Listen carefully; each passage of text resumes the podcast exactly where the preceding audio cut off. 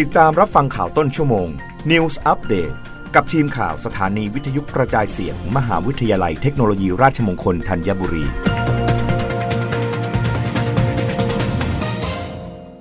รับฟังข่าวต้นชั่วโมงโดยทีมข่าววิทยุราชมงคลธัญบุรีค่ะ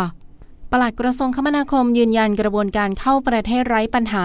ส่วนภูมิไม่แออัด คาดว่ากลางเดือนตัวเลขนักท่องเที่ยวจะเพิ่มขึ้นอีก นายชยธรรมพรมสอนปลัดกระทรวงคมนาคม เปิดเผยภายหลังการติดตามการดำเนินงานของหน่วยงานต่างๆ ภายในท่าอากาศยานสุวรรณภูมิในวันแรกเมื่อวานนี้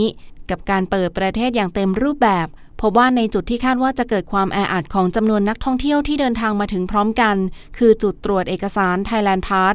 ซึ่งถือว่าสามารถดำเนินการได้อย่างสะดวกและค่อนข้างรวดเร็ว โดยแต่ละคนจะใช้เวลาอยู่บริเวณหน้าเคาน์เตอร์ไม่เกินครึ่งนาที และจากจำนวนผู้โดยสาร 322 คน เดินทางจริงจากประเทศสิงคโปร์ใช้เวลาไม่เกิน 20 นาที สามารถผ่านจุดตรวจได้ทั้งหมด ก่อนเข้ากระบวนการตรวจคนเข้าเมือง รับกระเป๋า และออกจากสนามบินได้ทันทีสำหรับผู้โดยสารกลุ่มที่ 1 ซึ่งเป็นกลุ่มที่ได้รับวัคซีนครบตามเกณฑ์แล้ว หรือได้รับวัคซีนยังไม่ครบตามเกณฑ์ แต่มีผลตรวจ RT-PCR ไม่เกิน 72 ชั่วโมง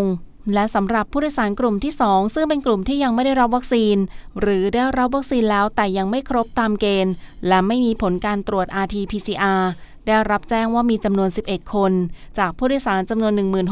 16,868 คน ใน 96 เที่ยวบิน มั่นใจว่าสามารถคัดกรองและเข้ากระบวนการควบคุมโรคติดต่อระหว่างประเทศได้ไม่มีปัญหา อย่างไรก็ตามภาพรวมของการเปิดประเทศเต็มรูปแบบเมื่อวันนี้ที่ท่าอากาศยานสุวรรณภูมิ ถือว่าผ่านไปได้ด้วยดี และคาดว่าในช่วงกลางเดือนพฤษภาคมนี้ หลังจากนักท่องเที่ยวมีความมั่นใจในกระบวนการเข้าประเทศแล้ว เชื่อว่าจะมีจำนวนผู้โดยสารเดินทางเข้าประเทศมากขึ้น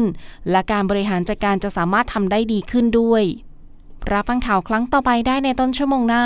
กับทีมข่าววิทยุราชมงคลธัญบุรีค่ะ รับฟังข่าวต้นชั่วโมง News Update ครั้งต่อไป